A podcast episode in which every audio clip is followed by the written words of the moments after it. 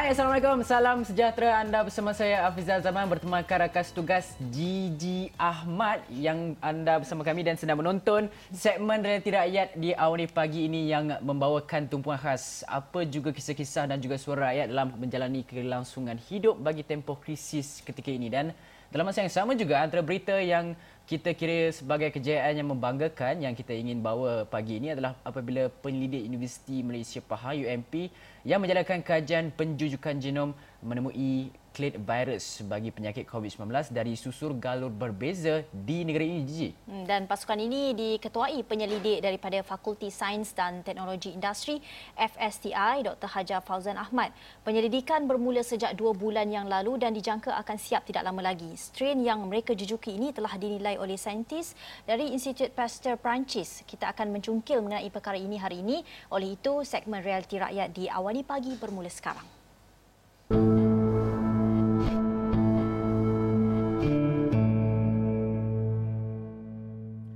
Okey, seperti yang kami maklumkan tadi, kejayaan penyelidik Universiti Malaysia Pahang UMP yang menjalankan kajian penjujukan genom telah berjaya menemui clade virus bagi penyakit COVID-19 dari susur galur yang berbeza untuk kes-kes di Malaysia. Dan kajian ini telah diketuai oleh penyelidik daripada Fakulti Sains dan Teknologi Industri FSTI Dr. Hajar Fauzan Ahmad dan beliau mempunyai bidang kepakaran dalam penjujukan high uh, throughput sequencing microbiome dan uh, metabolim metabolom ah susah nak sebut perkataan-perkataan hmm, uh, sains ni hmm. daripada University of uh, Copenhagen, Denmark dan kini menjalani pendidikan melibatkan kerja-kerja penjukan genom virus COVID-19 dalam negara dan pendidikan ini telah bermula sejak dua bulan yang lalu dan akan siap tidak lama lagi. Hmm, dan usaha ini usaha ini juga adalah hasil kolaborasi bersama pihak Universiti Islam Antarabangsa uh, di Kuantan serta pihak Makmal Kesihatan Awam Johor Bahru. Kita nak bercerita lanjut mengenai ini. Kita akan bersama dengan ketua penyelidiknya dari Fakulti Sains dan Teknologi Industri, Dr. Hajar Fauzan Ahmad. Assalamualaikum Doktor, selamat pagi. Terima kasih kerana sudi bersama Reality uh, Rakyat pada hari ini. Dan uh, penerangan yang kami bacakan dan uh, sebutkan tadi berbunyi sedikit rumit. Bagaimana nak bagi rakyat di luar sana memahami apa itu kajian penjujukan genom genom dan apa yang dimaksudkan dengan uh, berjaya menemu, menemukan clade virus bagi penyakit COVID-19 dari susur galur yang berbeza untuk kes-kes di Malaysia. Okey, uh, terima kasih. Uh, Assalamualaikum dan selamat pagi. Okey, sebenarnya uh, kerja-kerja pendidikan ini adalah kerja-kerja untuk kita mengetahui uh, virus yang kita dapat tu uh, maksud, maksudnya bila kita buat pendidikan tu kita akan tahulah setiap uh, virus yang kita dapat tu dia daripada uh, uh, daripada klik yang mana lah. Okey. Uh, simpelnya macam ni. Kalau kita uh, bila saya berhubungan dengan pihak-pihak hospital, maksud, maksudnya dalam collaboration saya adalah dengan UIA dan juga NPA, mereka hanya boleh bagi tahu yang okey, satu ini positif. Positif sebab ada virus. Tapi kita tak tahu virus tu virus yang mana, kan? Jadi apa yang saya buat adalah uh, saya ambil sampel daripada hospital and then saya buat penunjukan. Daripada penunjukan tu bila kita susun balik dia punya DNA and then kita compare balik uh, DNA uh, sorry RNA virus yang kita dapat daripada virus ni dengan spesies yang pertama yang dilaporkan di Wuhan and then kita daripada situlah kita boleh tahu dan kita boleh kenal virus kita ini adalah virus yang mana. Itu basically apa yang saya buat lah sebenarnya. Doktor, dalam erti kata lain, uh, adakah melalui uh, penjujukan genom ini kita dapat kenal pasti uh, lokasi berasalnya virus ini dan sekaligus ini dapat mempercepatkan tempoh kita mengesan kontak-kontak rapat yang uh, sakit uh, COVID-19 ini? Ya, betul. Sebenarnya bila kita uh, bila kita tengok genom, daripada genom ini kita boleh merungkai misteri daripada asal usul virus inilah sebenarnya. Hmm. Betul, betul sekali. Memang uh, dia uh, ilmu yang kita dapat daripada sini, maklumat yang kita dapat daripada sini sebenarnya kita boleh merungkai daripada uh, daripada aspek epidemiologi lah. Epidemiologi adalah aspek bagaimana wabak itu uh, disebarkan, daripada mana sumber dia, macam itulah. Hmm. So daripada bila kita tengok virus ni dan kita kenal daripada mana dia dapat, uh, dia punya struktur genom dia semua tu, jadi kita boleh tahu dia punya asal usul lah sebenarnya, betul? Uh, jadi sekarang ni berapa uh, uh, strain yang kita telah temui sebab kalau tengok report uh, lebih kurang dalam uh, apa ketua pengarah kesihatan Dr. Dr. Hisham sebelum ni pernah cakap yang kita ada uh, lebih kurang dalam 30 strain ke macam mana doktor? Hmm. di Malaysia saja. Apa tu dia punya istilah yang sebenarnya bukannya strain. Strain Ya. tu maksudnya satu organism yang baru yang telah terubah secara dahsyat lah. Mhm. Uh, tapi dia adalah clade. Uh, dan sebenarnya kalau kita nak bercakap dari segi perbezaan, uh, kita sebut dia sebagai varian. So setakat ni kita ada varian yang yang diketahui adalah A, varian A, varian B, varian C. Yang dilakukan di Malaysia sebenarnya sekarang ni kita ada dua varian. Uh, varian ni adalah grup yang paling besar lah. Uh, varian A dan varian B. Dan yang terbaru di Malaysia adalah varian B. Dan varian B tu kita ada uh, dia punya keturunan-keturunan yang lain lagi lah. So uh, kita masih dalam penyelidikan. Jadi untuk memberi exact number tu uh, agak sukar lah sekarang. Tapi so far yang kita dapat uh, kita kita masih uh, under under sequence lah. Maksudnya sampel di Malaysia ni masih kurang dan sekarang pun kita orang dalam proses untuk sequence lagi banyak lah. Jadi untuk bagi tahu exact number tu agak sukar lah sebenarnya. Tapi uh, saya boleh cakapkan memang terdapat uh, uh, varian yang berbeza dengan keturunan-keturunan virus yang berbeza lah di Malaysia ni insyaAllah. Hmm. Doktor, difahamkan dari kajian ini juga, uh, dari kajian penjujukan genom ini dilakukan untuk populasi kes di Pahang. Apa perinciannya di situ? Berapa kes yang digunakan? Okey, uh, untuk uh, ni untuk untuk Pahang saja kita orang uh, uh, ada lebih kurang dalam 30 kes. And then uh, daripada 30 kes tu kita ada dua kluster yang besar lah. And then uh, sebahagian daripada sampel ini telah di sequence. And then uh, daripada um, yang mewakili kluster dua kluster yang terbesar di Pahang ni lah. And then daripada kluster itu kita orang uh, dapati uh, plate ataupun keturunan virus itu berbeza antara satu sama lain. Uh, doktor, uh, kalau macam setengah kajian saya tengok di UK dan sebagainya mendapati uh, apa uh, golongan uh, individu berketurunan Asia dan juga kulit hitam merupakan uh, individu yang uh, berkemungkinan uh, lebih uh, 50% kematian itu uh, risikonya adalah lebih daripada 50% berbanding dengan mereka yang berketurunan uh, kulit putih di UK. Adakah dapatan yang sama juga kita boleh dapati sekiranya kita uh, melalui kajian-kajian dan juga dapatan daripada yang doktor jalankan adakah kita boleh bezakan uh, kita boleh dapat kenal pasti okey golongan mana yang uh, lebih berisiko untuk terima jangkitan ke untuk uh, risiko boleh menyebabkan kematian ke uh, kita dapat bezakan melalui uh, uh, kumpulan uh, kaum uh, peringkat umur dan sebagainya. Uh, ke macam mana doktor?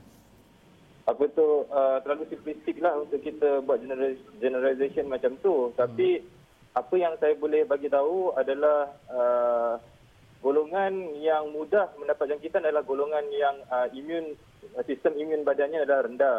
Uh, golongan-golongan ini adalah seperti orang tua.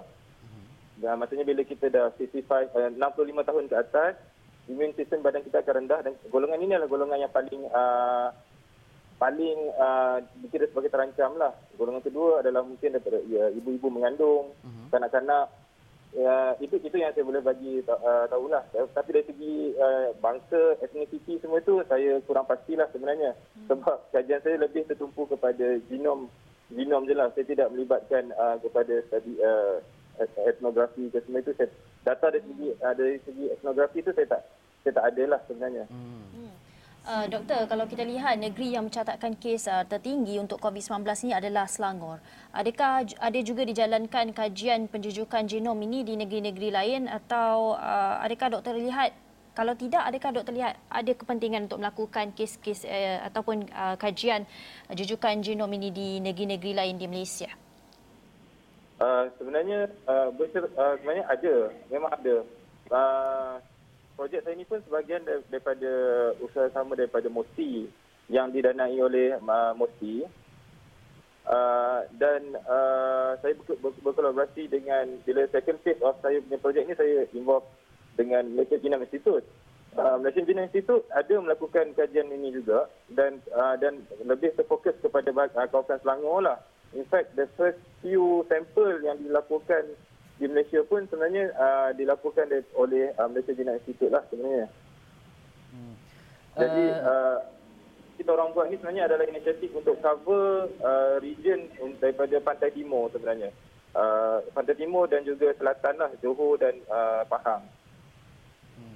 Uh, doktor, uh, berdasarkan kajian doktor, ada tak macam uh, contoh macam semalam kan kita tahu China sekarang ni dekat Beijing pula terjadi kes uh, penularan wabak yang baru di sana uh, dan uh, berdasarkan dapatan kajian yang dikeluarkan oleh uh, pihak kesihatan China menyatakan bahawa virus itu berasal daripada kemungkinan besar berasal daripada Eropah. Macam dekat kita dekat Malaysia ni, kita boleh kenal pasti ke virus ini datang daripada negara-negara mana uh, based on kajian dijalankan oleh uh, negara-negara itu kita dapat kenal pasti okey uh, kes baru yang dekat sekarang ni dekat Malaysia datangnya daripada sini datangnya daripada sini datangnya daripada negara ini macam mana boleh kita dapat kenal pasti macam tu ah doktor Uh, betul, boleh. Kita kita boleh dapat informasi daripada segi uh, daripada mana dia datang lah.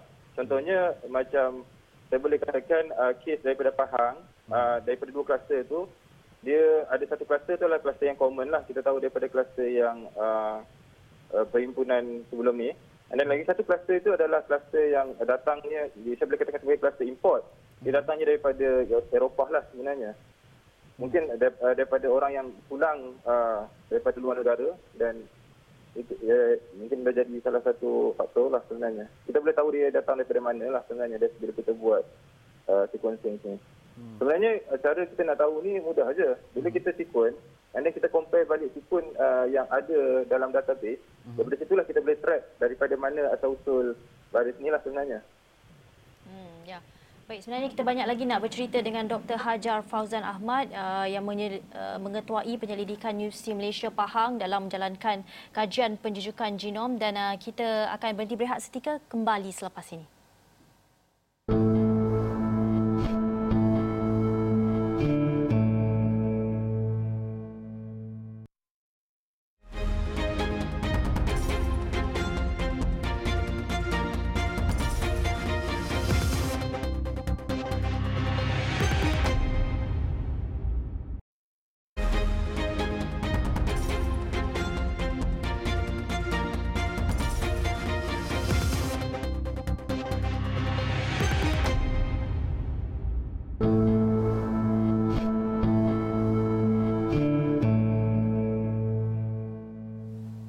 Bertemu lagi dalam Realiti Rakyat. Kita masih lagi bercerita mengenai kajian penjujukan genom oleh penyelidik uh, Universiti Malaysia Pahang yang telah berjaya menjadi rujukan antarabangsa. Dan dalam masa yang sama tadi kita telah bercerita bagaimana kita nak memahami mengenai kajian jujukan uh, genom ini. Dan Dr. Hajar di talian Skype, Uh, kalau kita lihat hipotesis awal mendapati virus ini uh, mudah uh, terubah secara mutasi pada susunan jujukan genomnya. Boleh doktor uh, huraikan mengenai perkara itu dan adakah usaha menjujuk virus ini dapat membawa kepada penghasilan vaksin COVID-19? Okey. Uh, betul. Hipotesis awal saya memang saya uh, seorang fikir adalah virus ini akan mudah mutasi lah. Uh, konsepnya uh, uh, virus sebab dia punya genome numbers dia agak kecil dan dia sangat uh, mudah termutasi. Memang uh, mutation rate tu kita boleh tengok uh, memang tinggi lah. Contohnya, bila kita orang, uh, bila uh, tim kami cuba melakukan perbandingan uh, genom pertama yang dilakukan di Malaysia dengan genom daripada Wuhan, kami dapati uh, genomnya sama, uh, maksudnya hampir sama. Tiada uh, tiada mutasi lah yang berlaku di antara uh, the first case dekat case pertama di Wuhan dengan uh, case pertama di Malaysia. Uh, tapi bila uh, masa di, di uh, kajian ini melibatkan masa lah. Bila sampel yang kita orang buat pula, bila kita uh, bila kami uh, bandingkan uh, genom di Malaysia, yang kita orang dapat di Pahang dengan genom yang pertama kali dapat di Wuhan, memang kami dapati banyak uh, uh, mutasinya lah.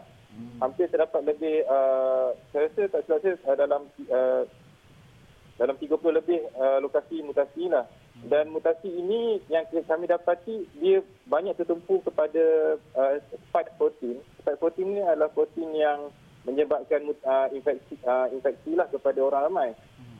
So, bila nak bercakap uh, dari segi uh, penghasilan vaksin itu, uh, kita tahu vaksin adalah satu organisma yang lemah. Maksudnya asalnya dia sangat uh, berbahaya tapi makin lama dia makin lemah. Uh, untuk uh, saya hanya boleh katakan bahawa data yang kita dapat ini kita boleh kongsikan dengan uh, pembuat vaksin ataupun orang yang mengkaji vaksin dan daripada situ mereka boleh analyse lah. Uh, saya, tak, tak, saya tak berani nak spekulate lah. Data tu, uh, data yang kita orang ada tu available dan kita orang akan kongsikan dengan uh, orang pembuat vaksin lah sebenarnya. Doktor, uh, juga kita nak melihat mengenai uh, mudah terubah secara mutasi untuk dibandingkan dengan uh, virus-virus sebelum ini atau penyakit sebelum ini seperti uh, MERS-CoV, SARS dan sebagainya. Adakah kadar ataupun uh, kadar berubah uh, merubah kepada mutasinya itu lebih uh, teruk daripada penyakit-penyakit SARS dan juga MERS-CoV kalau kita nak tengok COVID-19 ni? Hmm. Dia kita boleh tengok mutationnya agak rapid jugalah sebenarnya uh, di, di, di, jika dibandingkan. Tapi kita kena faham uh, bila satu organisma itu termutasi, dia boleh menjadi dua benda. Pertama, dia boleh menjadi semakin kuat dan kedua uh, kedua dia boleh menjadi semakin lemah lah sebenarnya. And then uh, satu benda yang kita jumpa adalah sampel yang kita orang uh, virus yang kita ambil ini adalah daripada individu yang sihat. So uh, virus ini berada pada dalam individu yang sihat tapi individu ini tidak menunjukkan simptom penyakit. Maksudnya dia sihat seperti kita lah. Seperti saya dan seperti juga uh, semua orang yang sihat. Uh, jadi uh, masih terlalu awal lah untuk kita orang bagi tahu yang bahawa virus yang kita mahu jumpa ni adalah uh, berbahaya ataupun tidak. Uh, dia perlukan lebih, kajian lah. Dia hanyalah baseline study yang resultnya tidak boleh uh, konklusif lagi lah. Uh, doktor, okay. dalam masa yang sama juga sekarang ni uh, kita masyarakat di luar sana sedang mengamalkan norma baharu dan sebagainya, penjarakan sosial, kerap basuh tangan uh, dan juga banyak lagi lah norma-norma baru yang kita belajar akibat daripada COVID-19 ini. Mungkin ada perkara-perkara yang uh, doktor dapati boleh lagi kita lakukan lebih daripada itu untuk kita, uh, untuk kita memutuskan uh, rantaian COVID-19 ini. Apa agaknya perkara-perkara yang mungkin uh, orang ramai boleh lakukan lagi selain daripada penjarakan sosial, berkelap basuh tangan, uh, pakai pelitup muka dan sebagainya. Apa lagi perkara yang lain, Doktor? Apa tu yang saya boleh katakan uh, setakat ni yang terbaik adalah uh, yang seperti yang tuan cakap tadi itulah. Hmm. Kita perlu basuh tangan, penjarakan sosial itu itu masih penting. Hmm. Dia uh, macam mana? Uh, bila kita tengok bila kerajaan belum uh, mengangkat uh, apa uh, lift MCO ni, hmm. kita tengok uh, ada ada masih lagi kes yang dilakukan walaupun masih sedikit kan. Mm-hmm. And then bila kita boleh tahu juga kita bila kita pergi ke bandar kita tengok orang dah tak pakai mask, mm-hmm. orang dah kuranglah menjaga tu. Saya, saya cadangkan uh, walaupun uh, tempoh uh, MCO tu telah ditamatkan mm-hmm. uh, apa kita masih perlu uh, mengamalkan apa yang disarankan oleh kerajaan lah ataupun uh, oleh uh, Kementerian Kesihatan kita untuk sentiasa bertangan dan menjaga penjarakan sosial tu. Tapi uh, masih langkah berjaga-jaga itu masih penting lah sebenarnya. Hmm.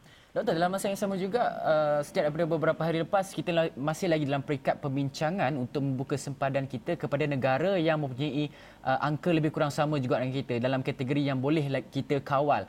Uh, pada pandangan doktor sendiri uh, pembukaan sempadan adakah uh, tiba pada masanya? Sebab sekarang baru sebentar tadi kita menerima Jerman mencatatkan angka kebolehan meningkat kepada lebih daripada 2 something tadi. And then China di Beijing berlaku penularan baru dan sebagainya. Jadi melihat kepada pembukaan sempadan adakah kita boleh melaksanakan perkara itu? Seperti mana Spanyol yang sekarang ini sedang telah pun membuka sempadannya kepada negara-negara Eropah dan juga Britain Itulah. Uh, adakah tepat? Adakah ada, tepat pada masanya? Pada pandangan doktor? Pandangan peribadi doktor? Pada pandangan peribadi saya, uh, kajian, kajian macam uh, kajian perlu dilakukan lagi lah. Perlu ni. Tapi saya rasa uh, uh, saya tak pasti dengan data yang ada sekarang. Saya, saya rasa setiap keputusan yang dibuat mestilah berdasarkan data-data kan. Uh, data negara uh, macam Jerman tadi tu mungkin mereka ada data dia orang sendiri and then Malaysia pun ada kita punya data juga. So uh, pendapat saya kalau data itu menunjukkan uh, data menunjukkan ada potensi untuk uh, meningkat balik jangkitan tu saya rasa uh, elok uh, jangan dibuat lagi lah saya rasa. Sebab saya rasa kita berjaya untuk menurunkan uh, bilangan kes jangkitan di Malaysia ini pun hmm. sebab kita, rakyat Malaysia saya rasa uh, memang uh, mengamalkan uh, memang mengikut perintah lah untuk tidak uh, menjaga jangkitan sosial semua-semua tu. Saya rasa kalau kita buka border tu saya takut ada ni lah. Kalau buka pun saya rasa mungkin kena ada uh, kawalan yang ketat lah hmm. untuk memastikan uh, individu yang sihat sahaja yang masuk ke Malaysia lah sebenarnya. Hmm, ya. Yeah. Itu, itu pendapat berbanding saja. Okey doktor, uh, kita nak kembali kepada kajian jujukan genom ni daripada penemuan ini dan kajian ini uh, dan juga uh, penyelidik UMP juga ada menyediakan pengkalan data dan kajian epidemiologi klinikal bagi COVID-19 ini dan dalam masa yang sama menjadi rujukan antarabangsa. Boleh ceritakan mengenai uh, kerjasama itu dan bagaimana perkara itu berlaku? Oh, uh, genom yang kita jujuk ini uh, bila kita dapat kita akan uh, kita akan hantar kepada uh, GISAD itu pengkalan yang memang uh, dia akan uh, dia, dia dia menerima data daripada penyakit uh, wabak berjangkit ni. Mm-hmm. and then bila kita hantar and then uh, bila kita hantar dia akan uh, analyze data kita. And then bila dia orang asaskan yang data itu adalah valid dia orang akan uh, letakkan data kita ke dalam database mereka untuk menjadi kerujukan orang lah sebenarnya. Jadi yang macam saya cakap tadi lah, uh, apa yang UMP buat adalah kita menyediakan data. And then data ini uh, sangat berguna lah kepada uh, uh, saintis lain yang akan membina vaksin ataupun data-data ini juga boleh diakses untuk dijadikan uh, untuk menghasilkan diagnostik kit yang lebih sensitif dan spesifik lah sebenarnya. Uh, doktor, bagaimana pula dengan uh, adakah data-data yang dapatan kajian daripada doktor ni uh, akan juga boleh kita salurkan maklumatnya kepada Pertubuhan Kesihatan Sedunia WHO yang mana kalau kita lihat WHO sebelum ini uh, kerap kali sering kali ulangkan bahawa COVID-19 perlu kita perangi dengan cara yang bersolidariti dan mereka ada membuat uh, melaksanakan beberapa pelan dalam uh, semua negara dibenarkan untuk uh, tampil dengan data masing-masing dan kita berkongsi segala kepakaran data yang kita dapat mengenai COVID-19 ini dalam usaha kita untuk memutuskan rantaian COVID-19 ini. Adakah perkara yang sama juga uh, boleh kita lakukan, Doktor? Ya, betul. Uh, uh, bila bila pertama kali saya uh, terfikir untuk melakukan perkara ini adalah memang saya mengikut saranan daripada WHO lah untuk menyediakan uh, data untuk kita feed data kepada dunia lah, kepada mm-hmm. saintis seluruh dunia. Mm-hmm. And then sebelum saya mulakan ini pun saya melakukan perbincangan dengan saya punya uh, saya boleh katakan sebagai bos saya dekat Copenhagen lah. Dia memang uh, Prof. Matt uh, juga buat benda ni di, di Denmark. Jadi dia saya tak rasa kita bersendirian lah. Kita juga me, dalam kita juga melakukan benda yang sama lah. Saya rasa ia penting untuk kita menyediakan lagi banyak data daripada Malaysia lah supaya data ini boleh digunakan dan orang uh, saintis boleh guna untuk develop uh, vaksin lah nanti. Hmm. hmm. Ya doktor, jadi kita nak tahu juga lah daripada penemuan ini dan kajian ini bila sebenarnya boleh kita jangkakan ia akan lengkap dan apa harapan doktor sendiri dalam uh, penemuan dan juga kajian jujukan genom ini? Saya, to be honest, saya, saya harap data yang kita dapat ini berguna untuk semua orang. And then uh, saya, saya, saya sangat berharap uh, COVID-19 ni cepat-cepat uh, kita dapat uh, perangi peranginya lah. Itu je lah. Supaya bila kita uh, kita nak kehidupan yang normal, kita hmm. nak kembali kita travel untuk kita melakukan bisnes kita semua hmm. kan. So saya harap macam uh, dia macam sedih juga bila raya kita tak boleh pulang ke kampung. Hmm. Saya, saya nak benda ni cepat-cepat berakhir lah. Itu je saya punya azam lah kegiatan penjujukan dan analisis genom dari dalam kurikulumnya secara tidak langsung bakal melahirkan graduan yang cekap pada masa hadapan. Tapi kalau kita lihat uh, apa pelajar yang mengambil STEM, matematik dan juga sains ni sebenarnya sebenarnya semakin berkurangan, berkurangan dan sebagainya. Ya. Jadi doktor sebagai individu yang berada dalam field itu, bagaimana mungkin uh, doktor rasa boleh uh, pelajar-pelajar kita uh, apa ambil peluang ini ambil tahu dan menyatakan minat mereka kita alihkan minat mereka lebih supaya satu hari nanti kita kemungkinan besar tak perlu lagi uh, bergantung harap kepada negara lain dalam proses penghasilan vaksin kita boleh hasilkan vaksin kita sendiri ke? Mana tahu satu hari nanti kan. Tapi hmm. saya nak ambil pandangan doktor mengenai perkara ini. Ya, betul. Uh, betul. Kita uh, apa yang dilakukan oleh UMP Universiti Pahang uh, masa saya sendiri saya mengajar subjek uh, bioinformatik, saya juga ajar genetik dan juga mikrobiologi. Jadi uh, saya cuba menerapkan ilmu-ilmu yang saya dapat ni lah dari segi macam mana cara kita untuk mengenali virus kita pertama And then uh, macam mana nak melakukan penjujukan. Semua itu diajar kepada student kita lah. Saya harap uh, student-student yang di, yang keluar daripada yang yang bergraduate bergraduasi daripada UNC kompeten lah dalam bidang ini. Paling kurang pun uh, uh, mereka ada kesedaran terhadap virus ni. Yang kedua, uh, kalau mereka terlibat dalam uh, bidang uh, kajian, mereka boleh respon uh, uh, terhadap uh, uh, situasi-situasi beginilah. Hmm. Just in case kalau next, kalau negara dunia, negara ataupun dunia uh, berhadapan dengan virus, mereka ataupun apa-apa jenis wabak, mereka boleh uh, respon lah. Uh, itulah, uh, sekarang ni kita memang bila cakap pasal uh, keminatan orang untuk uh, keminatan generasi sekarang ni untuk terlibat dalam sains ni saya nampak dia agak berkurangan. Uh, itu kita boleh nampak daripada segi pengambilan pelajar setiap tahun. Dan saya harap uh, mungkin uh, saya tak tahu uh, mungkin uh, Eto Awani buat macam ni pun saya rasa itu satu inisiatif yang bagus sebab orang tahu yang oh sebenarnya sains ni bukannya retorik yang kita boleh nampak dalam TV ataupun yang yang dekat dalam filem saja. Sebenarnya dekat Malaysia pun sebenarnya kalau kita betul-betul minat dengan sains dan kita sekarang uh, ni kalau kita nak uh, terlibat dalam kajian pun sebenarnya uh, sangat boleh lah di Malaysia ni saya boleh katakan. So dia bukannya satu retorik and then uh, jomlah kita uh, meminati sains semula. Boleh ke cakap macam tu? Boleh. Boleh, doktor. itu semangat yang kami mahukan, doktor. ya, itu tadi Dr. Hajar Fauzan. Terima kasih, doktor, kerana sudi bersama Realiti Rakyat uh, untuk awani pagi pada hari ini.